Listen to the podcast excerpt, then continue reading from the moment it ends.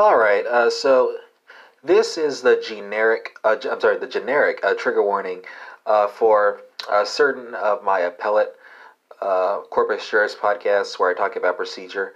Uh, and chances are, if I put this trigger warning in the episode, it's because I'm talking about um, a particular state that um, is peculiar, right? So. Uh, let me backtrack, right? So, uh, from Houston, Texas, born and raised, it's pronounced H-E-B, not Heb. Uh, Whataburger is great. Uh, Bleed Orange, Go Horns, Gig 'em Aggies. Um, I know that, that, that that's that, that's I, I just I just perjured myself because I said Gig 'em Aggies and Go Horns, but uh, you, you you get the general idea, right? Uh, uh, card carrying Democrat, and I think the last time that it snowed here uh, in Texas when I was here uh, was, was when I was ten, and, and it snowed once, right? And it was like a combination between like snow and sleet, right? Uh, went to college out in California.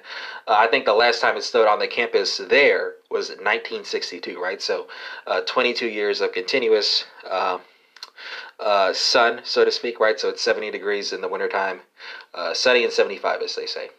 And if you're like me and you like warm weather, and uh, you're a card carrying Democrat, then uh, your uh, hotspots, you're basically looking at California, New Mexico, or Hawaii, right? That's where you're at home.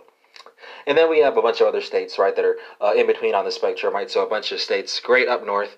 Uh, folks wouldn't vote for a Republican to save their lives, uh, but it's cold. It's cold. Uh, and you know, you know, you're in a bad spot uh, when it's uh, one degree outside and you turn on. I'm sorry, uh, you know, you're you're in a bad spot when you turn on the Jets game and it's Jets three, Giants ten, but it's one degree outside, right? Uh, and then uh, you you go down south, right? Great weather, uh, great folks, great parties. The beaches are great. The sand is great, um, and what have you. Uh, but it, there are a bunch of Republicans from the top down. It's it's the solid South for a reason, right? Uh, and in Texas, uh, it's probably not going to change, right? They say it might change by 2040, but most folks get the gist right there. And there's been a general collective decision uh, that, uh, at least as far as the energy economy is concerned, that any environmental concerns will just be thrown thrown to the wayside. We're going to sacrifice the welfare of the beaches uh, to have a robust energy sector. Florida, not so much, right? Uh, which is the other big, you know, great state down south. And you know, I'm really, I'm really frustrated when I think about Florida because you know, the economy is essentially premised on tourism and agriculture, uh, and you know, there, there's there's not much uh, to be said.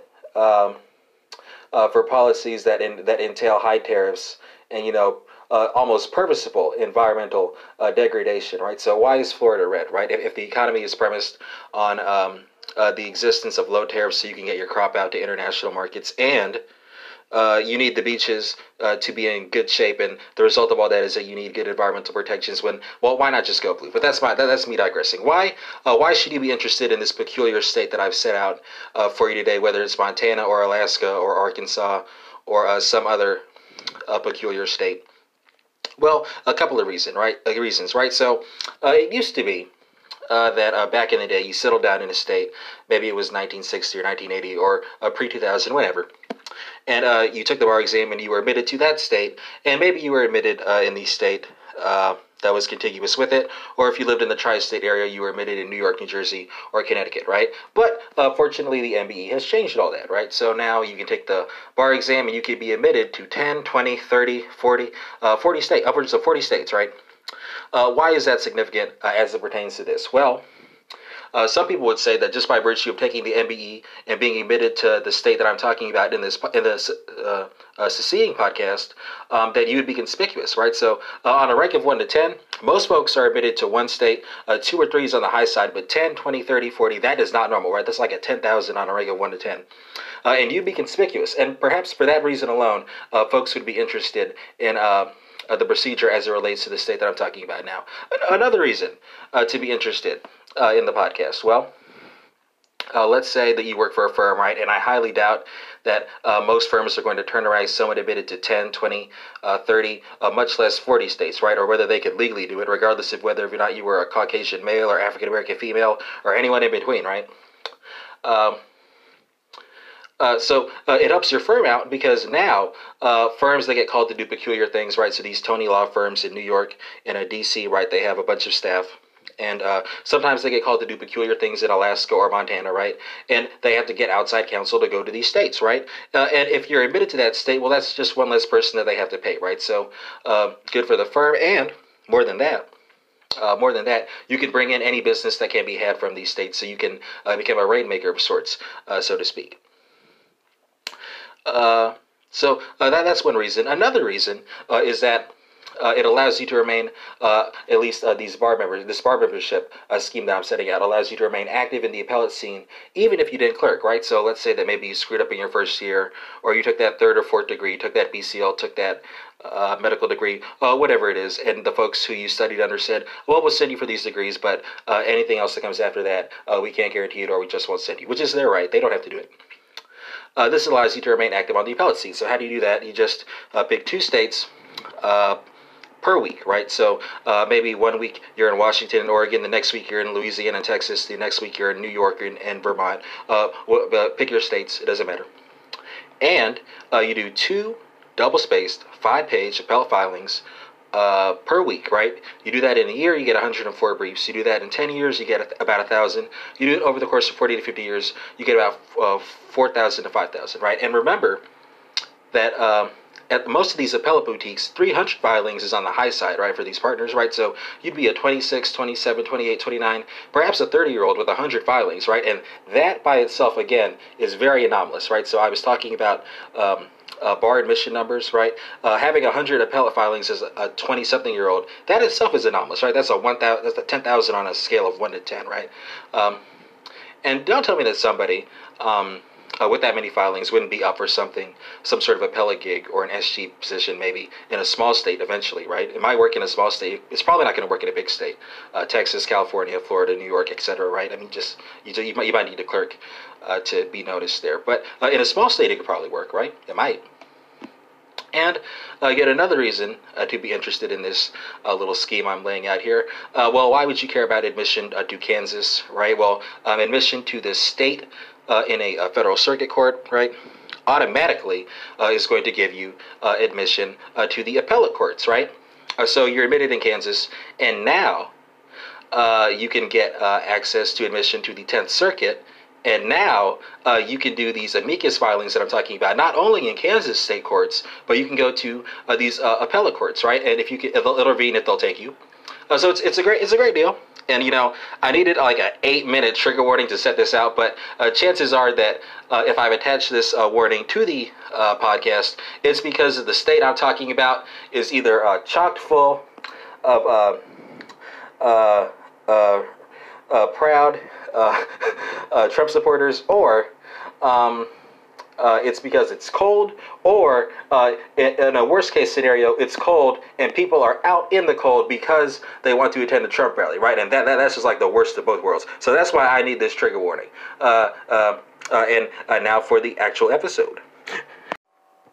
This episode of Corpus Juris will continue with our focus on Alaska appellate procedure, and here I'm going to be talking about another fun topic, oral argument, right? But uh, it's not really relevant to the strategy that I laid out for you uh, uh, earlier, right? Because um, you could be submitting those filings in, but you probably wouldn't be participating in oral argument, right? Unless you want to uh, just uh, make a cross-country trip to have a five-minute uh, oral argument, right? pretty rare, at least for in a state in a state court of last resort. but where was I? in Alaska, a party must a party seeking to have oral argument uh, must submit a request to the appellate court clerk within the later of either uh, the due date for the reply brief or the appellee's uh, brief, right? And where do I get that? Take a look at Alaska Rule of Appellate Procedure 505. Uh, as is the case in Florida, Alabama, and Mississippi, a party waives her his right to participate in oral argument if she or he does not submit uh, her his brief in the case and, excuse me, a maximum of two attorneys uh, may argue for each side in the cause. Uh, and more than that, in both Massachusetts and Alaska, a party who fails to file her his brief waives her his right to participate in oral argument. Uh, argument cannot. Uh, uh, uh argument can only be postponed on a party's motion. Uh, the motion here should be accompanied by an affidavit from counsel or her client demonstrating good cause for the delay a quorum of the state Supreme Court and Court of Appeals consists here of three justices and two justices, respectively. And where do I get that? Uh, we'll take a look at Alaska Rule of Appellate Procedure 105, right? Uh, pro tempore justices and uh, judges are accounted for quorum purposes. Uh, if a quorum of either court is not present on a uh, day when the court is in session, any attending justice or judge uh, may adjourn the tribunal until a quorum is assembled. And where do I get that? Take a look at Alaska Rule of Appellate Procedure 106, not 105, 106. Uh, but uh, where was I? Uh, even without the presence of a quorum, though, any judge or justice uh, may enter uh, orders uh, covering any pending proceeding. Uh, if the state Supreme Court enters an equally divided vote uh, on a question, the lower court decision on that matter is affirmed, even though the decision does not have precedential effect, right? So it's the same rule with the U.S. Supreme Court. and where do I get that? Well, at least for Alaska, take a look at State against Stowe. That's going to be the citation 297 P3D 885 from the Alaska uh, Supreme Court uh, 2013, and you could also take a look at Charles against State. That's going to be 287 P3D 779 from the Alaska Court of Appeals 2012. Uh, more than that, uh, if a case is heard with only three of five Supreme Court justices participating, any decision on that matter uh, does not have uh, precedential effect. Uh, where do I get that? Take a look at Alaska Rule of Appellate Procedure 213. Uh, the, the, default presumption here is that oral argument will automatically be held in cases involving expedited election appeals. Uh, here, the appellant has a right uh, to deliver a rebuttal, uh, uh, as is normally the case, right? And uh, that concludes this episode of Corpus Juris, which focused on oral argument in the Alaska appellate courts.